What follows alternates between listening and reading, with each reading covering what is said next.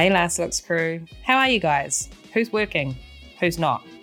Who is on a wonderful vacation? And who's looking forward to the WGA getting what they need so you can get back to work? Me?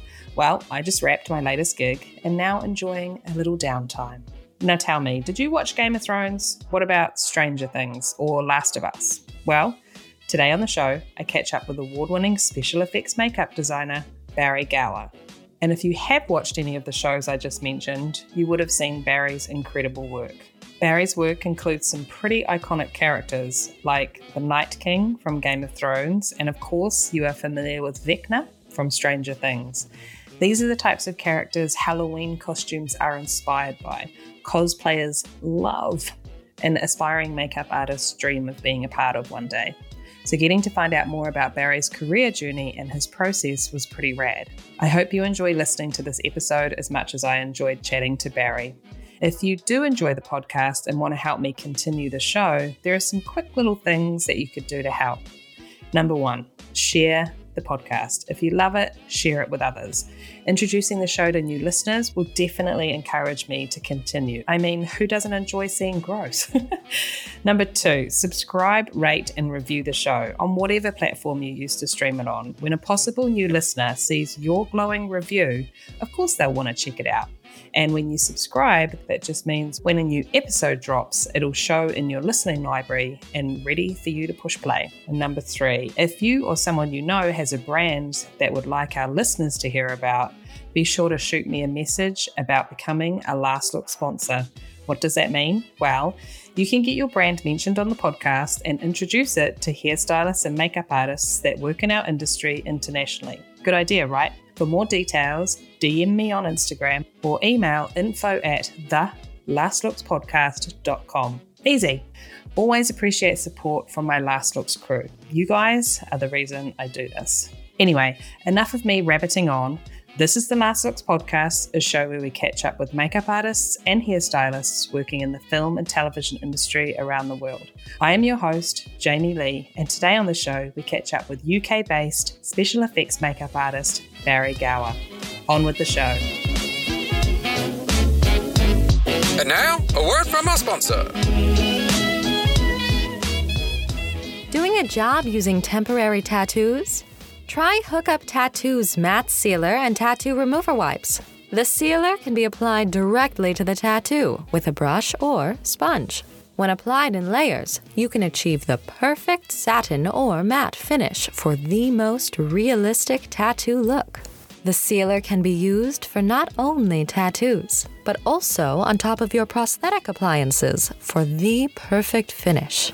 Our temporary tattoo remover wipes are dermatologist tested and approved, so they are safe for all skin types. Hand to your actor at the end of the night with confidence that they will provide the perfect cleanup. They will also take off alcohol paints, PAX paints, and tattoo cover paints. Hookup Tattoos has a retail line of over 100 tattoos and provides custom tattoo services proudly serving the film and television industry for 10 years. Can be found at hookuptattoos.com or your local professional beauty shop. Temporary tattoos by Hookup Tattoos, because this relationship is not permanent. And now, our feature presentation. Pictures up Last looks. Rolling. and Welcome to the Last Looks podcast, Barrie. Lovely. Thank you very much, Jamie. Thanks for having me. Of course. So, this is where our story begins. I want you to finish this sentence for me, okay? Once upon a time, there was a little boy named Barrie, and when he grew up, he wanted to be. A monster maker. You did? I think so. Yeah. I wanted to cover people in rubber. Yeah. For as long as I can remember. Absolutely. I think my wife, Sarah, and I, we talk about this all the time about um, following your dreams and becoming what you, you, you were. Um, aspiring to be when you were a child. And um, f- funnily enough, actually, um, going slightly off, off, track, Sarah and I have actually got um, a parents' evening tomorrow night at our daughter's school. Not parents' evening, it's a careers evening. Oh, yeah. So we're actually going to um, put a little display of props and bits and pieces up and talk to 16, 17 year olds about them leaving school and what they aspire to be. And for as long as I can remember, I've always wanted to do special effects makeup and prosthetics. I think it probably started as a child. I used to live in the north of England in a little town called Preston, funnily enough, the same place where Mark Coulier is from, uh, and another makeup artist, Adrian Rigby. They're all from Preston. Yeah, amazing. But my dad was a manager of the local cinema, the Odeon. And Oh, that's cool. so as like a, you know, five, six, seven year old, he used to take me to like press screenings of films, and uh, I used to go to all kinds of shows and what have you. My- But my dad used to take me to the cinema every weekend. I used to go into work with him, and I'd just be behind the foyer, you know, pouring a, a cup of coke and uh, getting some popcorn. And um, I used to, I, I was privy to. He'd always give me all the sort of um, leftover posters and all the lobby cards and everything. So I, be, I became a film buff. Um, Yeah, I was going to say, this sounds like the childhood of my dreams. Oh my god, it was Amazing. it was perfect. So Yeah. I think that was my introduction to film at a very early age, and then it wasn't until a few years later. I think I moved uh, to the Midlands uh, in England with my mum, and I came across Fangoria magazine when I was about Ah. maybe 12, 13. And Yeah. um, that was it, really. Just seeing all the, the behind the scenes making of and the builds of uh, special effects makeup and sculpture and mold making and application. And, and I remember being absolutely bowled over by it, thinking, oh my God, this is a career. You know, Yeah, this, this- yeah. people do this for a living. And um, I was a huge horror geek and monster geek, and uh, I was following the likes of, I mean, Tom Savini was probably one of my first sort of childhood heroes. Uh, Obviously, Rick Baker and Dick Smith. I think um, my auntie actually was probably quite a bad influence on my childhood as well, because she used to take me down the local video store every Sunday. We would have Sunday lunch, and she'd take me down the local video store, and we'd, we'd be hiring video nasties when I was about, you know, like 10 or 11 or 12.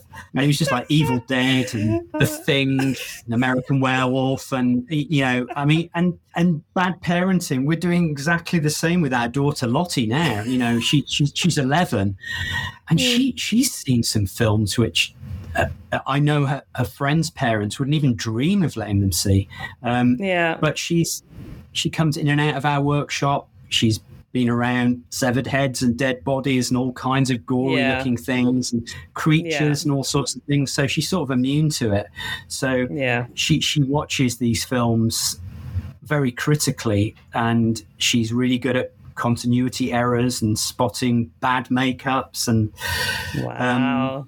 so um, I think hopefully we're bringing her up in the in, in the right footsteps anyway but anyway Yeah, I mean, as a as a parent, because I know I've like I've heard interviews with actors and stuff, and they're asked like, "How would you feel if your if your child got into this line of work?" And a lot of actors are like, "Oh God, no, I hope they don't." But it sounds like you'd be pretty happy if it was the it continued to be a family business. Yeah, I, th- I think Sarah and I are really. Um, I think our main hope with Lottie is that she does something artistic or musical or, or creative. I think in the creative kind of fields, um, really. Yeah. Um, Sarah's very academic and she's very intelligent, unlike myself. I'm more artistic and uh, sort of hands-on creatively but i'm not too great with facts and figures and i think lottie probably takes a, a, a little bit more from myself rather than sarah she's at a wonderful school at the moment she's really into drama and uh, dance and Awesome. music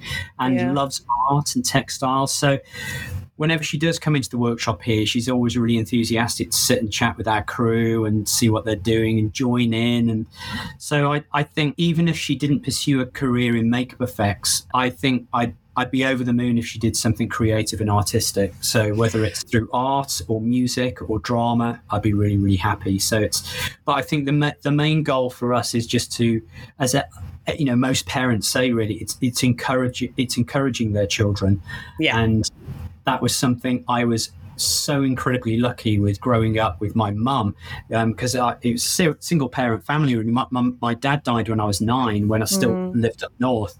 Yeah. And my mum, we, we moved close to my family, and my mum brought me up on her own. And she always 110% supported what I wanted to do. I didn't really know that there were courses or anything that you could take to learn prosthetics and makeup effects. So I, I went to art college and still not really knowing what, what I could do with my life. And then I applied to, it was London College of Fashion in central London, which was it was a film, TV, and theatre hair and makeup course, but they had a prosthetic module on it. Oh, cool! And I applied there. It was a two-year course at the time, and um, and I didn't get in my first year. I tried, and I didn't have any. I had an art portfolio, and I had a few bits of makeup that I'd done at home, but I, I had no hairdressing experience, which was a big key part of the course. Mm. So I went home and did it did a year on a on a little hairdressing course. Um, oh, nice! Shampoo and setting old ladies' hair and doing perms, and and then and then reapplied and got in the following year. And I, I think they probably just had pity on me really and felt sorry for me, so they gave me a, a place and. Uh, um, did, the, did a two year course and then met a lot of industry professionals while I was on that course. I think one of the, my first most influential figures, I think, in my career was an um, incredible makeup effects artist called Geoff Geoff Portass, mm. who used to be one of the key partners of a British makeup effects company called Image Animation with uh, Bob nice. Keen. And yeah. they're the guys who did the Hellraiser films and Nightbreed. Oh. And this is the company that a lot of people like Mark Coulier and Neil Gorton and Paul Spateri and so so many individuals, Steve Painter, they all started off in this uh, this company. And at that age, and you're you're kind of coming from the background that you come from of really enjoying these types of films and makeups and stuff. Is it pretty cool getting to meet these people to be like, oh my god, you actually created Absolutely. these characters? Yeah, hundred percent. Yeah, hundred percent. I mean, these people. It was it was kind of like I know they say don't meet your heroes, but I mean, Geoff was a bit of a hero uh, at the time, and so was um, you know also got taught by Mark uh, Coulier at college and uh, Little John as well, who used to work at Image Animation. It was just incredible being taught by these in- industry professionals who'd been doing prosthetics for you know a good 10, 15 years already. Yeah. So it was kind of leaving college and it just snowballing from there really I sort of went onto the BBC. They had a visual effects department, which wasn't visual effects as it was as it's coined now CGI. It was pretty much anything practical that was made right. BBC television at the time, and it was huge department, big warehouse that you could be working on one show, making prosthetics for a science fiction show, the one end of the room, and then the following week you could be building an exploding shed or something for for another show. So oh, that's cool. It, it was it was a really good period of probably about maybe 12 months to two years after le- leaving college, really learning an awful lot more. Big variety. That's it. Yeah, actually, I mean, it's it's great. A lot of prop making, a lot of mold making, but prosthetics and painting, and then really going from there, sort of working for Mark Coulier, working for Dave White and Nick Dudman, uh, Neil Gorton, um, Neal Scanlan. Sort of, I kind of hoard my way around the makeup effects community, really, probably for the best part of about um, maybe 15 years. Yeah, um, I mean, and as you should. Absolutely. if you've got that kind of training ground and that variety and to get that experience, it's just like, why not? That's awesome. I think it's it's really important saying to a lot of youngsters who, who approach us as well about work is that mm. I think it's really important that you get out there and you work for as many different people as possible as well. Yeah. And you can sort of fine tune your techniques. You can see how people do things differently. Um, I think it's just good to work in different environments for different people and get to know people's different traits and what have you. And I, I think it's one thing that has made myself probably a wouldn't say a better boss at all, but I, I think it's it's good to work for different people and see the strengths and weaknesses of people and mm. things you like, traits about certain bosses and things you're not so fond of. I think Sarah and I starting our own company. I think we, we've always considered ourselves to be a, a, kind of a greatest hits of the best traits of people that we've we've worked for in the past. So you know we're always strong believers of treat people how you, you'd like to be treated yourself. Yeah. I think that's another good reason for working for a lot of different people where you see how people um, handle stress differently as well. Yeah. Conditions when there's large workloads and, yeah. uh, you know, tight deadlines. You know, yeah, always. Very interesting. Um, do you feel like when you were coming up and uh, experiencing all these different ways that that bosses and work colleagues and stuff did things, do you feel like you were consciously at times going, "Oh wow, yeah, I really like how they're doing that." I'm gonna, I want to do that one day if I'm, you know, leading a team, or oh god, that the way they handled that was terrible. I don't want to head head down that road. Uh, never doing that. Um, do you feel like you were like consciously thinking that at the time, or uh, I, th- I think so. Yeah, I think so. I mean, I think for my first few years, it was all about learning, and I think you know you you do get to a point in your career as a, as a self-employed makeup effects artist where you, especially when you've worked for different people, um, mm. you become accustomed to doing things in a certain way. So you, you might go and work for another company and be asked to do something very similar to what you've just done, but that supervisor might be asking you to do things in the complete reverse way of what you've just done it, and uh, right. it's fascinating because having worked for a lot of people, I do remember in the past thinking, why on earth would you make that decision? That's one of the most ridiculous decisions to have made, and right. I wouldn't have done it that way or what have you. And and it's now interesting now running our own company that I can almost completely relate to the decisions that previous bosses have, made, That's and I could see why why they made. I, yeah. A lot of it is down to I think of being self-employed. You're hired and you're on a bench and you you're given a role, and I, mm. I think a lot of people don't really see the big picture. And right the grand scale of running a large department and all the responsibilities with it. So it's uh, it's fascinating how, having worked for a lot of different people and now having our own company, hiring a large crew, and hiring a lot of the individuals who I used to work alongside on a bench as well. So yeah. I'd, I'd, say a good, you know, 80% of the people we hire are friends I've known for the last 25, 26 years or so. Um, nice. So it's fascinating. But um, yeah, going back to working for lots of different people, I think I definitely became accustomed to working in certain styles and ways. And I had probably two or three favorite bosses that I would always go back to because I, I love the way in which they ran their company, the way in which they treat their crew, spoke to their crew. Mm. Um, I think the most most influential people in my career, really, I think, um, have probably been Mark Coulier and David White. And I think I've probably learned the most off them.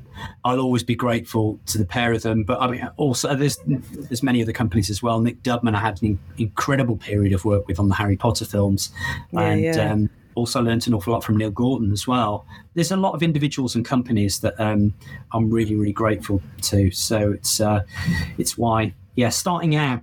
Any uh, advice to give to, to newcomers, I would say, is, is work for as many and many different people as you can. Yeah, um, I think it just working in that and all those different environments as well i'm guessing at a earlier stage in your career it also helps you to not get too attached to something that you're creating because yeah. then someone's going to come along and be like no we're starting again. It's gone in a different direction. We need to completely scrap this and start again. And as a designer and heading stuff you also have to still be able to do that and know when to do it and feel okay about doing it i'm sure yeah it's it's, it's really interesting because i think um, a few times actually I've, I've worked for different companies and i think as artists we're obviously very proud of what we do and we take mm. a lot of pride in, in what we do and we always you know I, I think it's a very healthy competition in the um, the uk prosthetics field where everybody uh, there's, there's healthy competition. I think people want to out, out better themselves and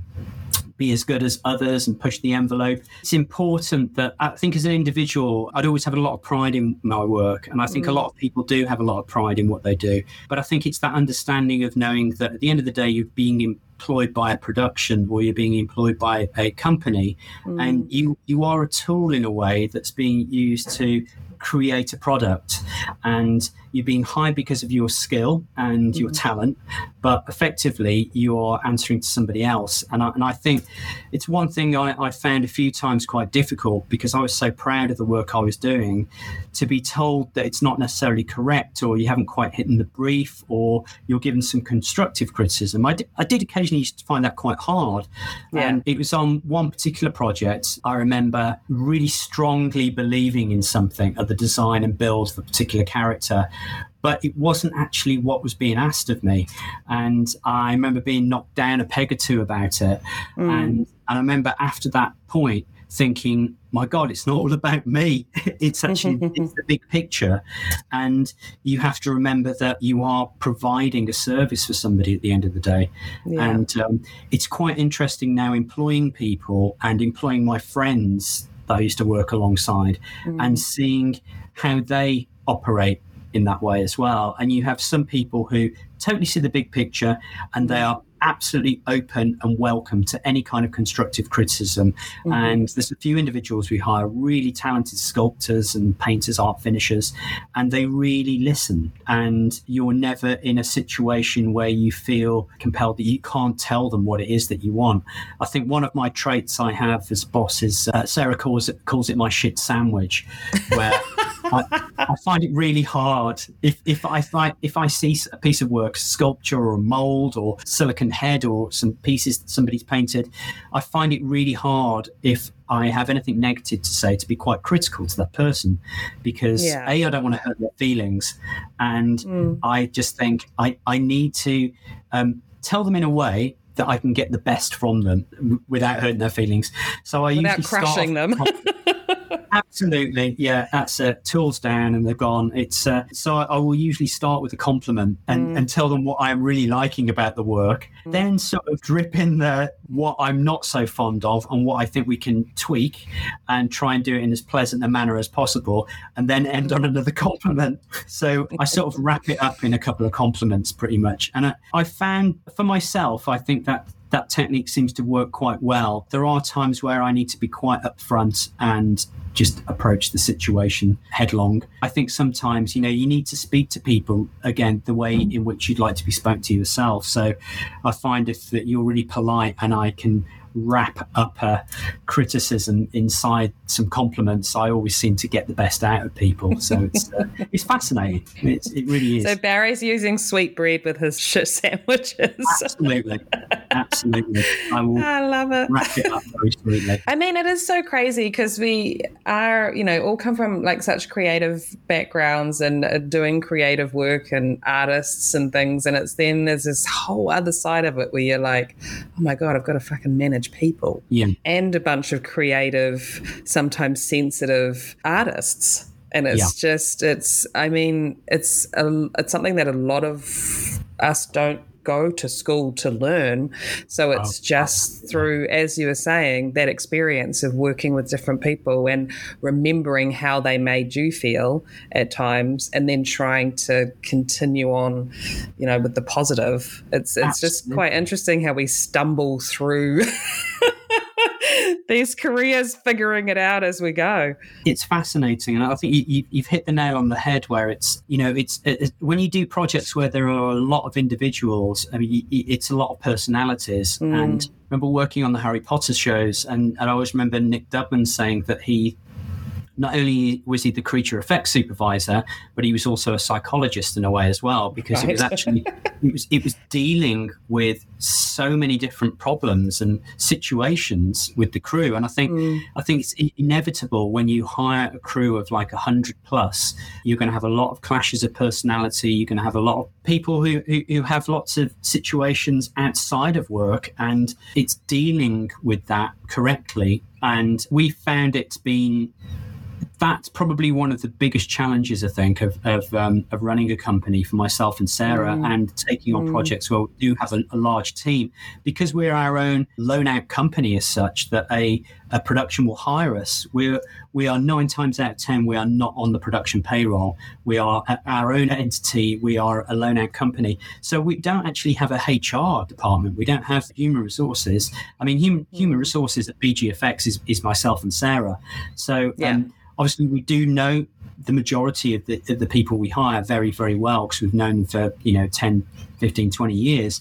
But mm there are many, many, many different situations that come up while, whilst you're at work, and it is it's learning how to deal with those situations correctly is probably one of the biggest challenges with what we do. It's like you know the, the work side and the speaking to the production aside, it's actually mm. staff. It's a very complex process. I think all the artisans that you know, all the artists that we um, employ, being creatives, there's not an awful lot of very academic people here. We're all artists. I think the majority of us really some somewhere are on some kind of scale spectrum, I think, somewhere to be able to turn on this this tap of art. So I think it's um, lots of different personalities, lots of different traits, and we have an awful lot of introverts who work with us who are incredibly talented artists, but they're not necessarily very social or Yeah. don't work well in teams. And it's it's figuring out people's personalities, where to put them best, and how to um, how to operate with them. I mean, it's really fascinating. I think it is it is really really fascinating. Yeah, I think that's probably one of the biggest challenges we have as a company. Really. Yeah, yeah. especially at the moment. I mean, I I know we were chatting just briefly before we came on air, but it's on our current project. We've got probably about 110 people with us at the moment, that's Oh my um, gosh. that's in the That's workshop. And then that's on set as well. So that that's that's a lot of people, and you know we've got some of the most talented artists in the UK working with us, and, and from and from Europe actually, and we've got a few Canadians with us as well actually that we met on The Last of Us that we've we've since brought over um, to come and work with us on this current project. So uh, That's awesome. I mean, with numbers like that, you're going to have to be starting to pull people from somewhere, aren't you? That's it. Yeah. I mean, we we are literally sitting down and crunching numbers at the moment for on set application artists, and we've pretty much scraped the pool dry in the UK of Wow. artists. And we are now looking at um, to bring people from abroad to come and join us.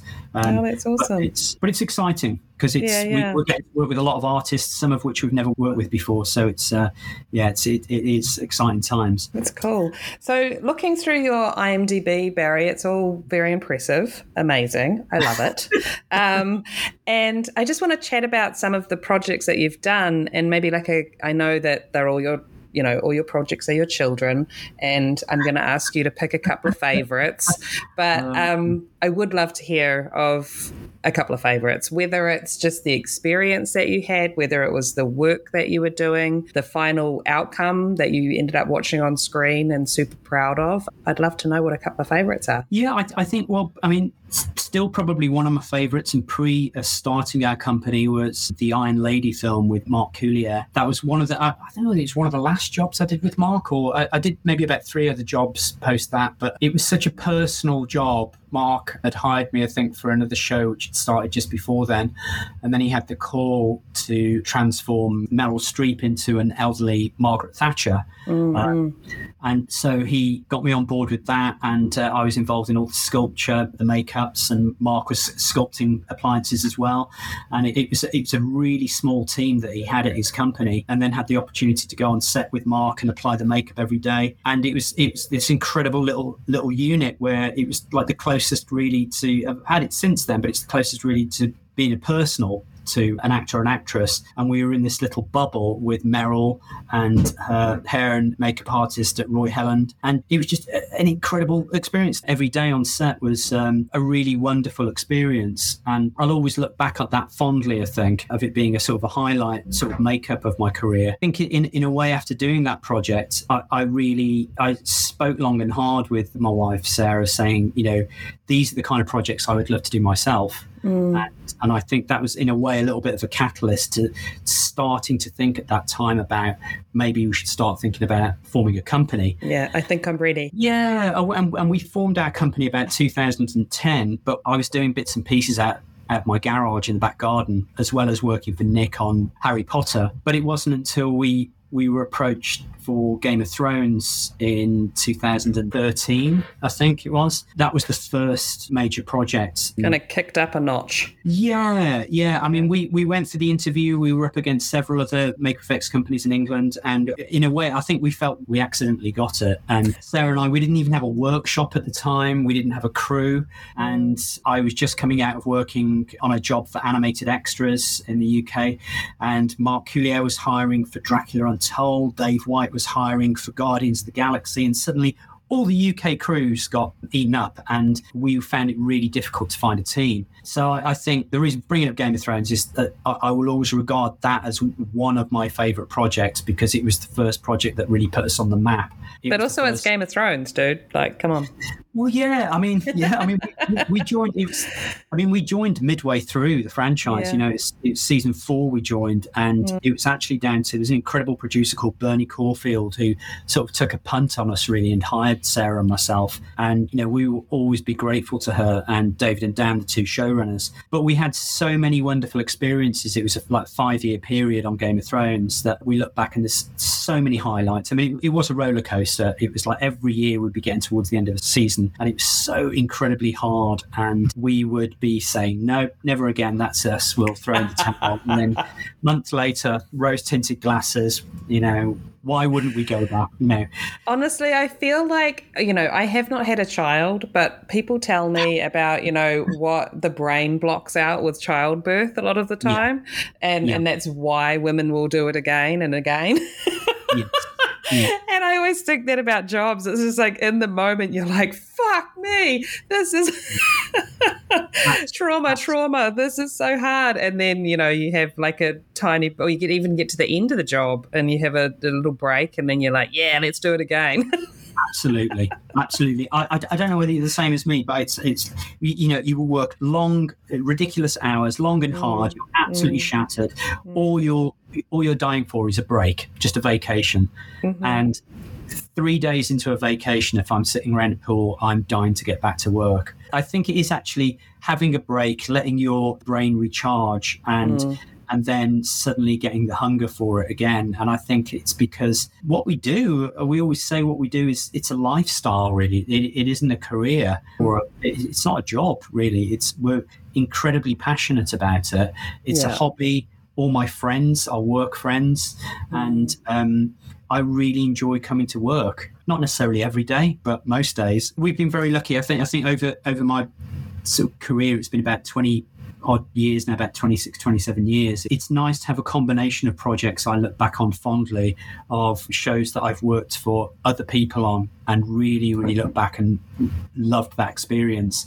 Yeah. And now it's really rewarding making these new experiences with, with my wife and our own company and hiring all our friends. And I, I think it's great that the older I'm getting, I don't feel like I'm necessarily getting more jaded. I'm actually mm. getting more enjoyment out of projects that we're doing to date as well. Just in, in the last sort of three years, I think what, what one of my highlight standout projects I've done in my whole career is probably Stranger Things, and it's only Yeah. the one season that we joined last year. But it was such an incredible production and lovely team of people that it was like this this family that we hadn't met before, and they just welcomed us in with open arms and had the most incredible experience with them. So it's um, great that we've had a lot of highlights, and we feel very very lucky, especially in recent years. I think for the opportunities we've, we've been given. So all of these character designs and and makeups and stuff that you've done and builds and if there was one character that you could look back on and just be like that you just absolutely loved with everything that you have and it was your absolute favorite what what character would that be I think there's probably a couple. I, I would think actually we we have we have some highlights in Game of Thrones. I mean, the year we joined was the year that they scripted The Night King. So we worked with one of our close friends, Howard Swindell, who's a British concept artist who sketched a load of different ideas based on uh, the brief from the showrunners and from the Game of Thrones books as well by George R. R. Martin. And he was a really fun character to design. And I think looking back, it's incredible that at the time we were we were really enjoying the work and getting a real kick out of creating these fancy characters. But I think it's nuts. Look, if only I'd known then how well received a character like that was going to be, and how iconic in sort of pop culture in a way. Uh, which sounds oh my god, that sounds like really super blowing my, my trumpet. But it's it, it's fascinating how somebody like the the Night King has been. There's been so many cosplays. Oh my goodness, it's been insane how many cosplays have been done and how many people have taken inspiration from a character like that. I think s- That's cool. in a similar kind of way, that, the character we did for Stranger Things, Vecna, has been a similar experience as well. It's it was slightly different where we joined the show and the, the, the show creators, the Duffer Brothers, they already had a clear vision of what they wanted this character to be to look like. So we had illustrations and concept art and we worked with those designs and then created all the prosthetics our, ourselves. And again, that's just been an incredible experience to be part of realizing that that character as well and how well that was perceived. I think that was one of the shows which shut down during COVID. So we'd mm. started just prior to the lockdown here in the UK. And we had our three months off and then we came back to work. And Stranger Things was the first show that we started back up on. And we had like an unprecedented amount of time to actually work on this one character. And it was just a handful of sculptors. We had uh, Duncan Jarman and Pat Foad, uh, two incredible UK prosthetic artists and sculptors here. We're working on Vecna. And we just had this micro team in the workshop creating the molds and running all the silicon and foam appliances, then art finishing everything think there's a wonderful artist called Paula Eden who uh, ran all our art finishing for that character, and it was it was just a wholesome, really enjoyable experience bringing this character to life. And I just remembered that we we kept in touch with Matt and Ross Duffer and the production for about six months, just updating them with all the latest news and photos and videos and all the processes, just to make sure we were completely on right on the right track. Yeah. And then we had um, we had a makeup test out in Atlanta, and I think we did a test on the Saturday, mm. and then the character was due to film on the Wednesday, oh, and we were crapping ourselves, just thinking, "Oh my God, I hope this like we we could be totally screwed." You know, yeah. What if it's all wrong? oh my God, we we had one fitting with the actor Jamie Campbell Bower in yeah. um, in the UK, which went well, but it wasn't a final makeup test. We did the test in Atlanta, and um, thank goodness he was received really well. And then we um, we filmed within three days later. And uh, but that was one of those projects which the, the team worked so hard. We were super proud of the work, really happy with the outcome. But prior to the show airing, I don't think I've ever been so anxious um, before shows come out and thinking, interesting. Oh, oh my god, how's he going to be received? You know, yeah. by the public. So uh, again, very, very lucky anyway. It must be pretty cool these days how, I mean, there's all these at home makeup artists and stuff that are putting these reels together and their YouTube videos and all that kind of stuff and, and recreating characters that you guys have done on, on television shows. That must be so cool to every now and again, like come across something like that online and be like, oh shit, all right, they've done a pretty Absolutely. good job. Absolutely. No, it's, it's fascinating. I mean, Ve- Vecna in particular, mm. I've had so so many people reach out to me with artwork and cosplay makeups and uh, sculptures, and my God, this this is some incredible work out there. I mean, really, really talented artists, and uh, you know, some of the stuff we've been looking at in the workshop saying, "Oh my god, that's better than what we've done. That's absolutely beautiful." but, but there is some stunning, and we're seeing it at the moment with um, The Last of Us as well. Again, um, I've been approached by a lot of people through social media of people yeah. doing their own take on you know these these different creature designs, clickers and mm. infected characters.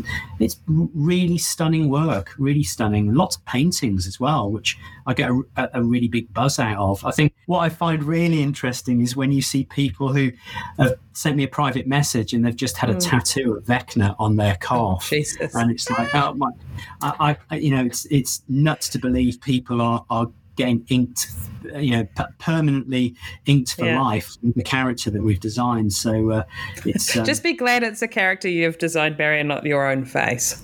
Oh my god! Could you imagine? oh my goodness!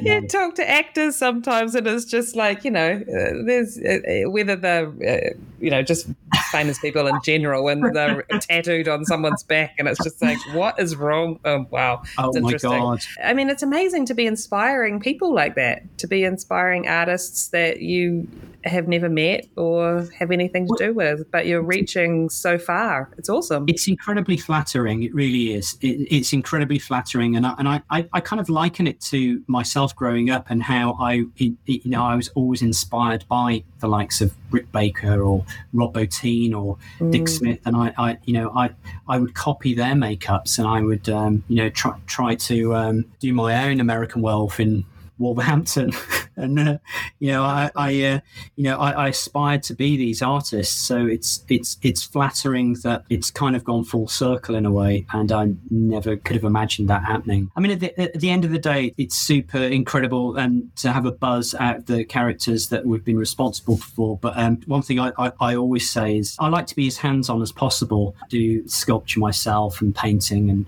on set application myself. It's very difficult to do that, factoring it in around a huge team that you're running in a department. But we always say at the end of the day, you are only as good as your team. And mm. we have been so blessed to have the most incredible artist work with us and and stick with us as well for many years. So it's you know these these these Vecnas and uh, Last of Us's and Game of Thrones and Chernobyls and all that. It's uh, it, it's it's all thanks to our incredible artists that we have here at company. So um, yeah, we we can't really thank them enough. I want to kind of put a couple of questions into one and maybe uh, kind of steer it towards the work on Last of Us. And it's just, it's been blowing my mind seeing I have not watched the show and I need to, but I want all of the episodes to be out so I can really smash through them.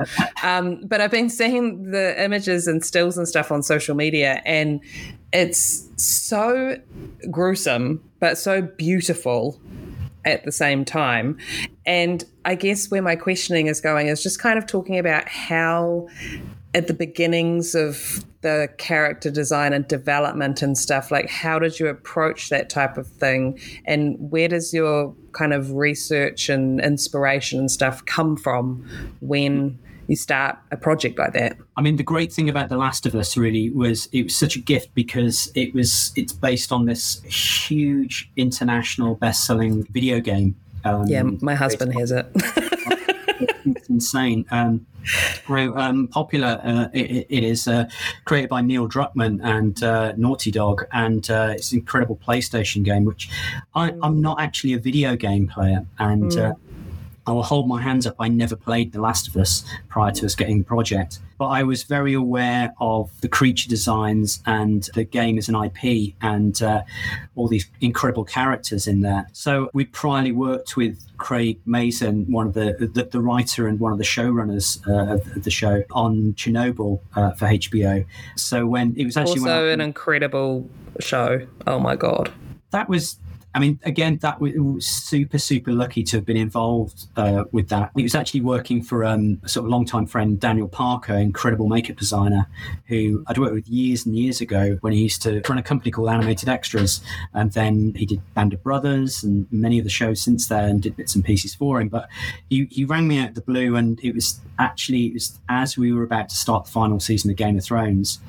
And he said, I've been approached about this show, which would probably be the most rewarding and complex shows you'll ever work on. And uh, he was absolutely right. It was, um, it's, it's such an incredible show to work on. But um, yeah, again, that was that was written by Craig Mazin. And once I saw a press release about The Last of Us and Craig looking to adapt it as a TV show, mm. so I, I remember just emailing Craig and saying, "My God, you know." Obviously heard what you're up to. I'd, I'd seen him about six months before. It was at the Emmys, I think, and we were there for Game of Thrones and Chernobyl. And Craig said, "I've got something in the pipeline you might be interested in." So when we saw the press release, it was like, "Ah, okay, yeah, there it is." Uh, so I sort of stalked him for a period, and um, and he was basically saying, you know, if it was up to him, he would get the entire Chernobyl crew back to do The Last of Us. But the only spanner in the works really was it's potentially he was going to shoot in Alberta in Canada. Right. And, um, logistically, we just didn't know how that would work. Mm. Um, but we had a call from one of the producers, Rose Lam, and we said how at the time we, we were doing Stranger Things, and even though it's only a couple of characters, we were working remotely from the UK and flying backwards and forwards to Atlanta. So we felt it could work as a show. But first, port of call, really, going back to your um, point about the, the design and everything, and the uh, inspiration was because it was already this huge, successful video game, mm. there was a plethora of artwork and um, concept art that was originally conceived for the the game that we were able to go to immediately and um, look at with Neil and Craig.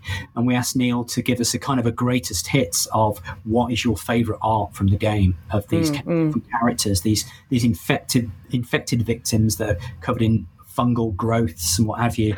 I know, and that's so pretty. It's ridiculous. It's it, it's, it's so I love it. I say to people quite often, the ironic thing is, I hate mushrooms. I can't stand mushrooms, and uh, we get some huge You're one of those.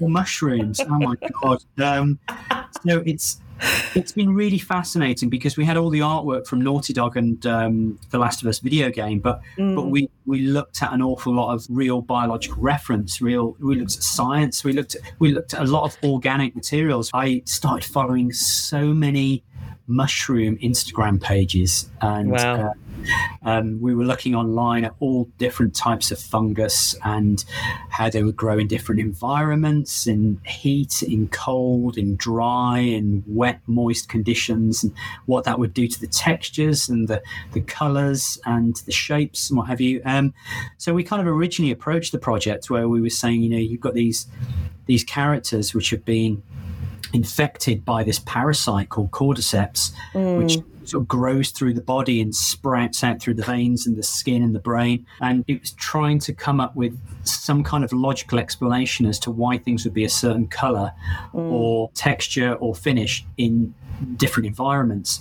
So it, it's been a really fascinating project. And I think, again, as a hater of mushrooms, it's it's been quite an interesting project. But, but also, it's like, Can you get that on a shirt, Barrie? Hater Well, of mushrooms.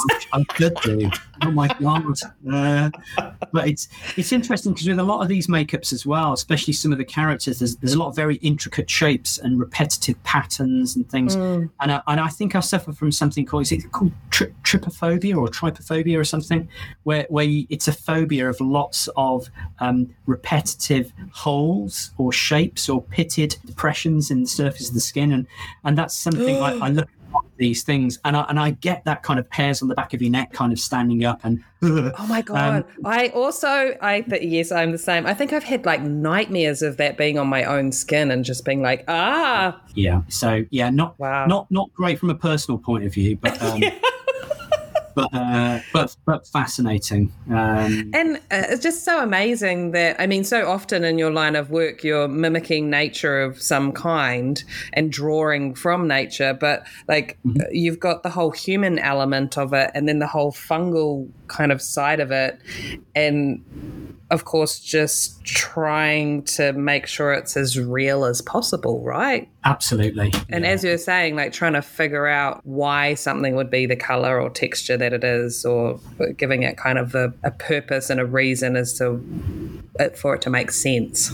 That's it, and I, and I think you know a lot of it is is dictate. It's it's it, it kind of tells the story. There is a lot of storytelling there with a lot of these infected characters that um, you know that, that how desaturated the fungus is or how colourful the fungus is kind of dictates you know the lifespan of these characters. You know if uh, if one of these characters we know we've got certain first time you're introduced to one of our pieces is um, it was a, a, a fake body which is kind of I- integrated into a wall with all Oh, these that image, seeing that Barrie for the first time was, I was just like, what the hell is that?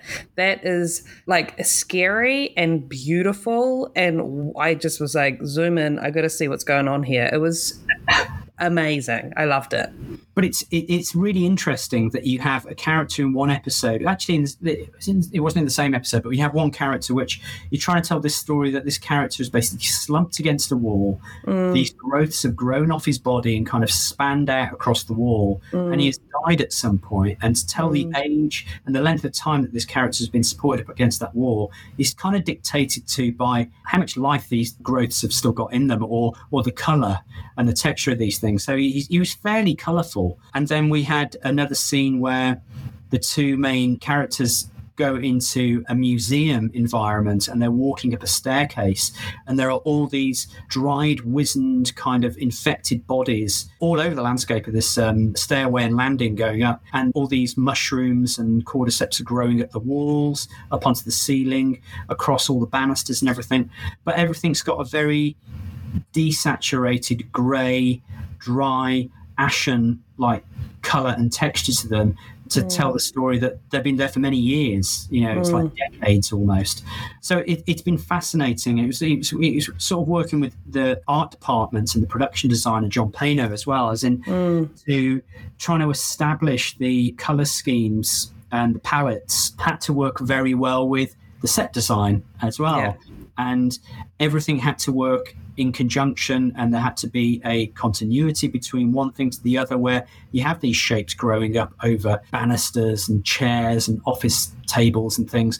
But there had to be, in a way, we wanted to create these shapes where you couldn't tell where one thing had finished and another thing had started. So it's it's trying to integrate things to make things look seamless. So it's it, it was a huge challenge, I think, The Last of Us was. And it was the first time we'd ever really attacked doing any kind of environments rather than mm. Character designs or prosthetics or creatures. It was actually dressing sets. And um, that was something we, which we were sort of given the task of quite early on in the build, actually. And it's something which, when we took the project on, we didn't think we would be a part of. So um, it, for, us, that was that was a really exciting element of the show. And it's something I think we'd be looking forward to do on the second season as well. Yeah, I mean, there's a definitely a bit of organising and forward planning with that type of thing, isn't there? It's not like you can just whip something together and be like, oh yeah, oh, oh no, it completely doesn't work. Absolutely, and it's always with the, with the first when when you join a franchise as well. If if it's the mm. first season of something, it's it's the build is so huge for you to to do a show like The Last of Us. We had some sequences which we had like 60 to 80 stunt performers and extras who were covered in fungus and all, all kinds of infected uh, appliances. And we had a sequence which was up quite early on in the shoot. So to actually create thousands of appliances that we had to generate which were generic and could be rotated in different configurations and put in different places on the body. But we had a huge team here in the UK just churning out a huge production line of appliances. And then we had a micro team out in Canada run by Paul Spiteri who were receiving all these appliances, then working with the costume department who were having to kind of integrate these into the costume elements, the tops and the bottoms as well, having funguses growing Yeah. out. It's a really huge um, process. But I think it's always doing the first season in a franchise like that is probably one of the hardest because you are creating this catalogue of molds. And yeah, you're establishing a lot. absolutely. And it's Yeah, stuff that yeah. you could continue to use for years to come as well. Oh, that's so cool. I love it. I can't wait to watch all of it. I'm just going to smash it out. Um, so many, uh, just, I, I keep trying to avoid imagery and like little clips of it and people's opinions. And I'm just like, ah, I really need to get into it. So that's my homework. So after doing this for as long as you have, Barrie, and the experience that you have, is there something that you wish you had known or kind of been told before getting into this field? Something we, we say to a lot of trainees that we hire is that um, it's um, about being personable, being able to communicate well with others, and having a lot of common sense. And I, I think probably when I started off, I think I did an awful lot of tasks and would be asked to do certain things at companies, which I would think, why, why the hell am I cleaning the bins out? Or why am I hmm. sweeping the floor? Why am I making the cup of tea? And it's, it's, it's really making the most of the opportunity of being in an environment surrounded by lots of artists and just acting like a sponge, really, and walking around and just sucking up as much information as possible from others.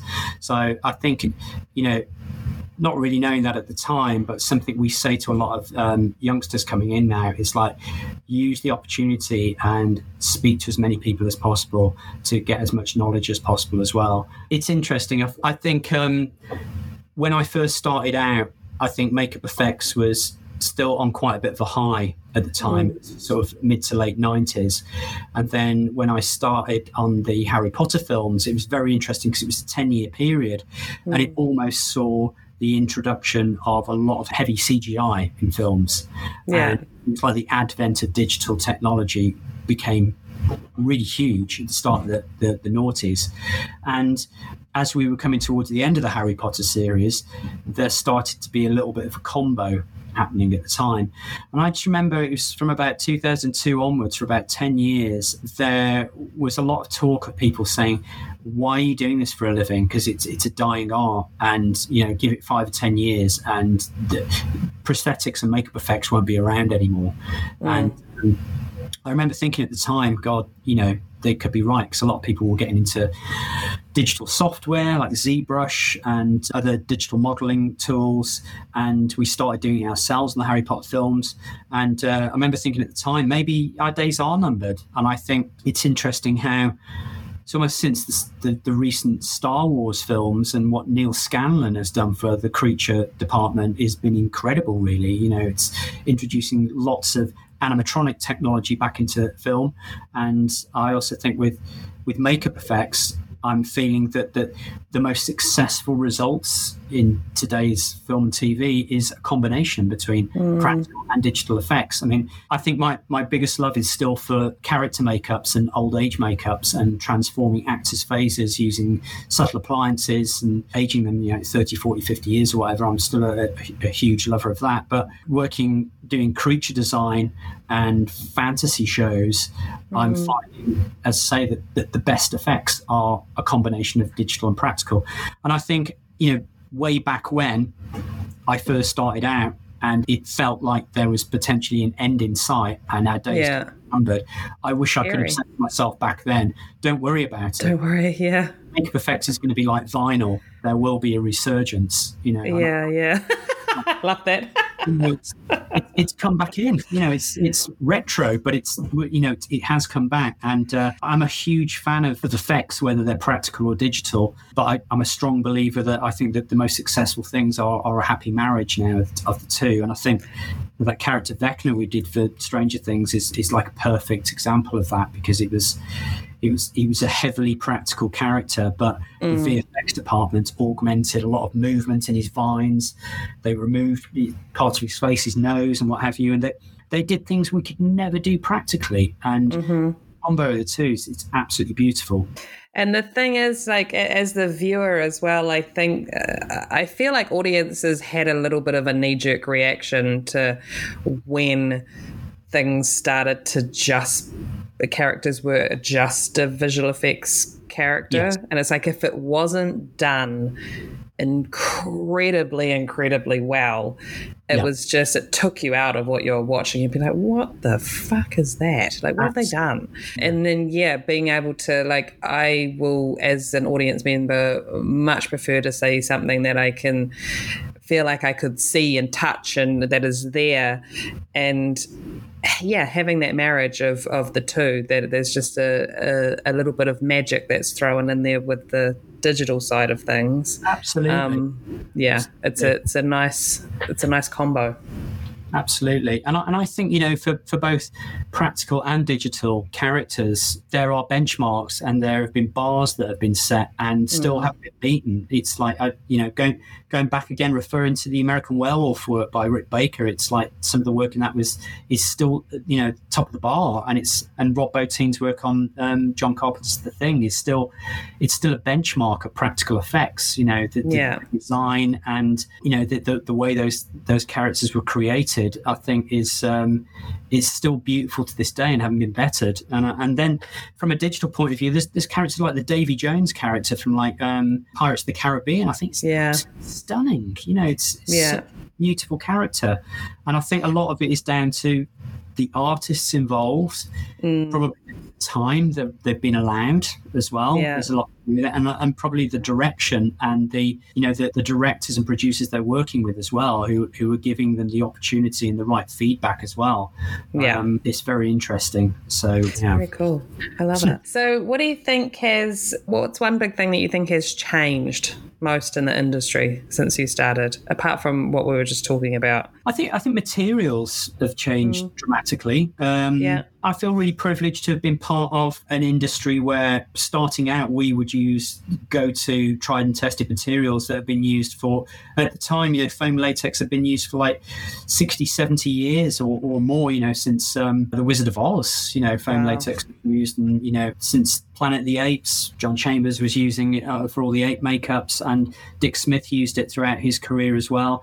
And I and I think we we know we used foam latex the, and we still use foam latex, but I think it wasn't until the end of the 90s, which was sort of the advent of um, silicone prosthetics. It was a really exciting time, I think, because there were lots of people, you know, across the pond in the US or New Zealand, Australia, and, or in the UK or in Europe, and they were they were all racing, I think, at the time to to um, develop this technology of um, using silicon as a material. And I think it's great to have a choice nowadays with materials. You know, there's not one material which does every job. And yeah. we have characters which are a combination of materials. Again, Vecna was a combination of silicone and uh, foam latex materials, and the, all, all, the the fungus that we created on The Last of Us was a combo of silicone and foam latex. And I was chatting to Mark Coulier about a week or so ago. Actually, he was in, mm. in the BAFTAs, and we were talking about his work on on Elvis, and. Mm. I was completely oblivious to the fact that Austin Butler had a gelatin chin on throughout the whole film. Yeah, I didn't realize until I spoke to Mark either. But I also didn't realize it was gelatin. It was gelatin, yeah. Wow. So the, there were various appliances that uh, they created for Austin, which were gelatin. And I, and I, think the main reason when we used it for, for Meryl on um, the Margaret Thatcher makeup, it was a mm. standalone appliance in the, in the uh, on the bridge of a nose. And uh, for small little isolated pieces on the face, I think gelatin mm. is still an amazing material. It blends absolutely seamless uh, seamlessly into the skin, and awesome. um, it's it's a it's a really rewarding material to use as well. It's beautiful to paint if you you're blending into skin tones. So it's like every material has a, has its place, I think. So um, I, I, think um, the biggest thing that's probably changed in my career has definitely been the materials and the use of them for different reasons. So uh, yeah. um, and it's, it's, it's the same as not only the materials and the prosthetics, but it's also like adhesives have got stronger and better as well. And it's um, you know there's been some inc- incredible advances, I think, over the last 20, 25 years or so. Yeah, I've been been very lucky to have been part of it. I think really. Do you remember the first project or makeup that you did that was in silicon or using silicon? I think the first project I did a silicon appliance was it's a movie called Perfume, which was directed by Tom Tykwer and it was shot in Berlin. I think was it Berlin? Yeah we went to, and there was a young actress called uh, Rachel Hurd-Wood, and she had long, sort of lower back length hair, really, really long hair, and it was for a scene where she had to have her head shaved, and she had mm-hmm. short, stubbly hair. So uh, we made a silicone ball cap for her and um, it was a different silicon material to what to what we use now. From what I remember, it was a different skin as well. I can't remember what we used as the skin at the time. Okay. Um, I don't think it was the vinyl skin, but the edges were awful. I haven't used so much filler in my life. Oh my god, right. I was it on. Um, but that was probably the first one of the first makeups I did. That was for animated extras, uh, working with Nick okay. Williams and uh, and then the next show was actually uh, it's a film called Stardust, and um, mm-hmm. I was working with Nick again at Animated, and um, I did a um, an, an, an, aging makeup on uh, Michelle Pfeiffer, and it was um, they were all silicone appliances, and again it was still quite early in the I guess in the advent of silicone prosthetics. So yeah. they weren't probably the finest prosthetics made, um, but the, it was it was a real learning curve. That project was definitely uh, learning how to cast and uh, and pre paint silicone as well as apply it.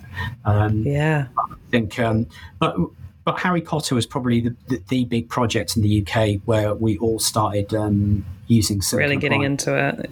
Yeah. And that, that really, really pushing it. So I know Nick Nick started doing silicon appliances, I think, on the on the Mummy, uh, or was it the Mummy or the Mummy Two? Probably the Mummy actually, and that was with uh, Mark mm. and uh, Paul Spiteri, I think, were developing it. So uh, yeah, exciting times back at, in the early two thousands, I think.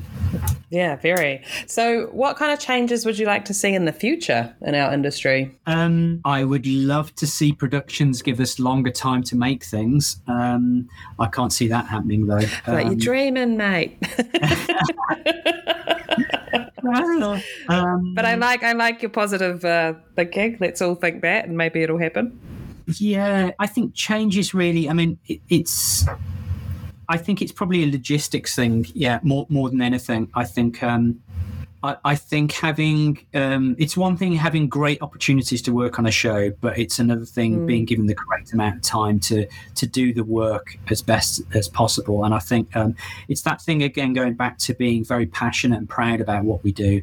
And uh, I Mm. think when you have limited time to do things, in you're always your worst critic and very objective. And I think you, you you look at your work and you're always looking at it from the point of view of oh my god, if only we'd had about three more weeks and we could have on this current project actually we had a, a we have a handful of characters which we were trying to develop one sort of technique and we sort of just ran out of time. Um, but saying that we sort of retro worked some makeups to get exactly the same effect of what we were after. So it was it was kind of good in a way because we ran out of time and we had to sort of think outside the box and come up with the, the same technique we wanted. So uh, but i always always say going forward i think um, I would love productions to. It's been a train of thought for several years that I think a lot of huge mega budget productions have this mindset we'll, fix it in post or we'll, we'll do it in post. And I Yeah. just think, my God, for how many years before we had the beauty of CGI and post production in, into that level, it was all done in camera. Yeah. It was just, you know, Just like, how much is that going to cost you to fix everything in post? Like, come on. Absolutely. But it, uh, I, I always wonder. It's kind of like I go through, I don't know, like waves of feeling like. So like, why do we not get the time? Is it just our craft is not respected enough to be given the time? Is it because for years we've just been breaking our backs to make it happen in time and then the outcome has been you know amazing. Um, so they're like well why would you need more time? Because you did it in this short amount of time and it looked great. But it's almost just being able to educate those that are working out those budgets and those times and stuff to be like you almost feel like going oh you're happy with this? Well it could be like 10 times better if you'd given me two more weeks. You have no idea what it could be if I'd had time. You just always feel like saying it out loud to be like, okay, you're happy with it. Yeah, it's great, but it could be better. absolutely, absolutely, and, and I and I think that's the thing of being a true artist as well. You know, you're I, I always think it could always be better. Um, But uh, equally, being super proud of what our teams achieved in, in a short space of time.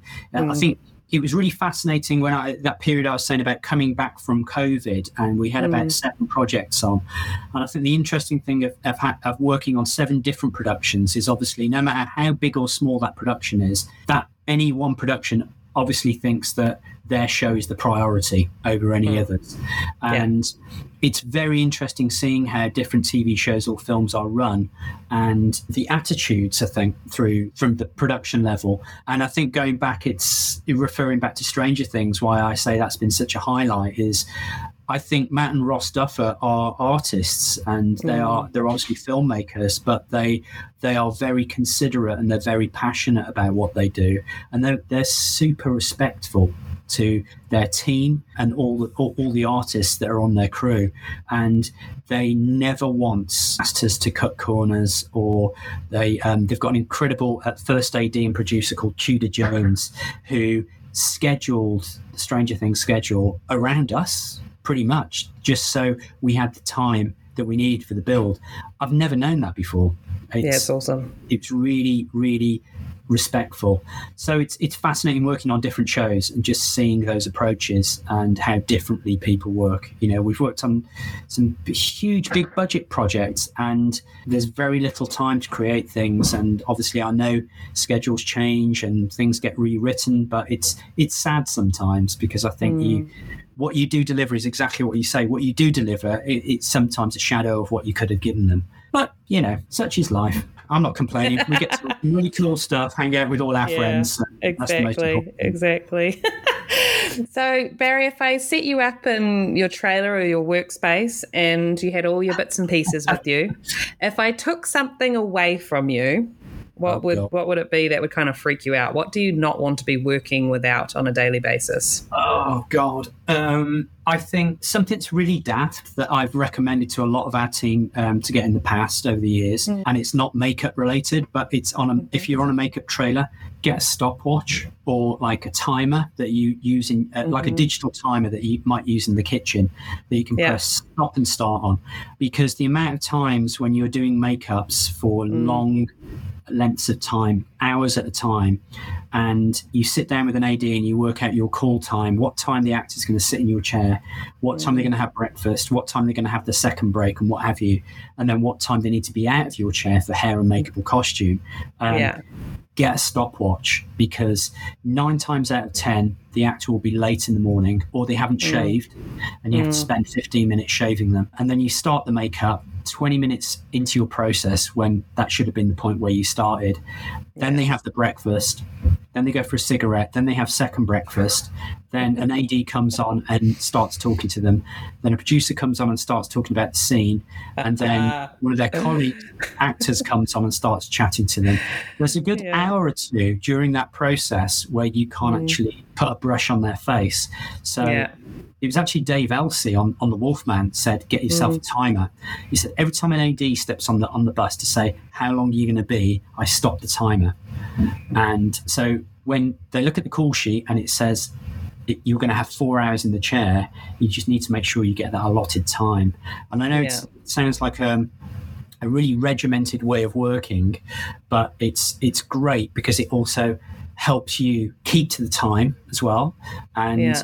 if you get a makeup done, if it's it's that thing of um, working with Duncan Jarman as well is great because we, we timed the process. It's doing the Vecna makeup. It was like a seven and a half hour process, and we would put the stopwatch on, and every point during the makeup, after getting a certain appliance on, we would note down the time and mm. write down a list of times. So the following morning, we knew by 25 minutes we had to have the ball cap and the back of headpiece on. By so and so time, we've got the chest on. By so and so, and it's really good because it just it just keeps you in line with your makeup, and you can be accurate with your timings and you can make sure you get the time that you're you're needed Yeah, I mean, and then you can answer all those questions of like, what happened? Why were they not out on time? And you're like, wow. Absolutely. we had four hours. We actually did it in three hours thirty-eight. I've got it on my stopwatch here. But uh, Yeah, but with the interruptions and everything else that goes on, well, this I is know what it sounds really silly. I know it sounds really silly, but I found that's been really important. And then um, No, it is. I mean, I've I've been on productions where I've just simply given my team like a notepad and a pen and just been like, please jot down what time they sit in your chair and leave your chair. absolutely, So we have a you know a record of how long it took or whether they were late or whether they left your chair early or late or just all those things just so you can really yeah watch time because it, it is important time is money as they say right absolutely, absolutely. so, some, something else we've started using a lot of recently. I mean, we always used to use hair dryers, but I think with um, obviously with silicone adhesives, it's like um, if you use Telesis, you have the solvents that you need to flash off before you push the appliances down. So we've sometimes used um, hair dryers just to blow the air away, but we've we've started using these little um, USB rechargeable electric fans that you can buy from Amazon or online, and um, they're handheld. You can just pop them in your pocket, paint your glue on, quiet get it out. It's quiet. It blows a little bit of cool air onto the skin. And um, again, back on Stranger Things, working with the incredible Mike Mekash. Oh my God, we love Mike. And he'd built this fan, which was, I might be wrong, but I think it was a Makita drill, which was Oh, yeah. like battery operated drill, which he'd rehashed it and turned it into a, a, a portable battery operated fan. yeah we were using those back on, on the hobbit for our dwarves we'd be hitting the yeah back of their neck putting it down the back of their shirt So, so good and so powerful and quiet. yeah Um, this this thing, thing that Mike had actually, he sent it to me last year, bless his heart, after we'd finished Stranger Things. But we, uh, it was huge, and we coined it um, Thor's hammer because it did a Thor's hammer. Um, so we were always using it. So I'd, I'd always recommend getting a, a, a handheld cordless fan. Uh, Yeah. really, uh, really useful. It seemed like And- really mundane things to recommend, but uh, No, but I mean, God, you know, our kits by the end of it. is- um, and what one person would you like to hear on the podcast? Ooh, um, oh my God, there's so many people. Uh, there's so many people. You've probably interviewed him already, but I'd really like to hear a podcast on the life and career of Adrien Morot. actually. He's just done the makeup on Brendan Fraser for the um, for the whale. Yeah, Um, I spoke to him about the whale, but I have not done his career journey. So yeah, that'd be awesome. I would love to to hear a podcast with Adrien. I think I've followed his career uh, again since I was a teenager. Yeah, he's um, he's been doing it quite a while, but it's beautiful work, brilliant. Amazing. Barrie, thank you so much. I know that I've uh, been harassing you for quite some time to get on the podcast, and you're a very busy man. So I appreciate your time, and I've loved talking to you today. It's been awesome. Likewise, thank you so much, Jamie. Thanks a lot for this opportunity. It's been really good to talk to you.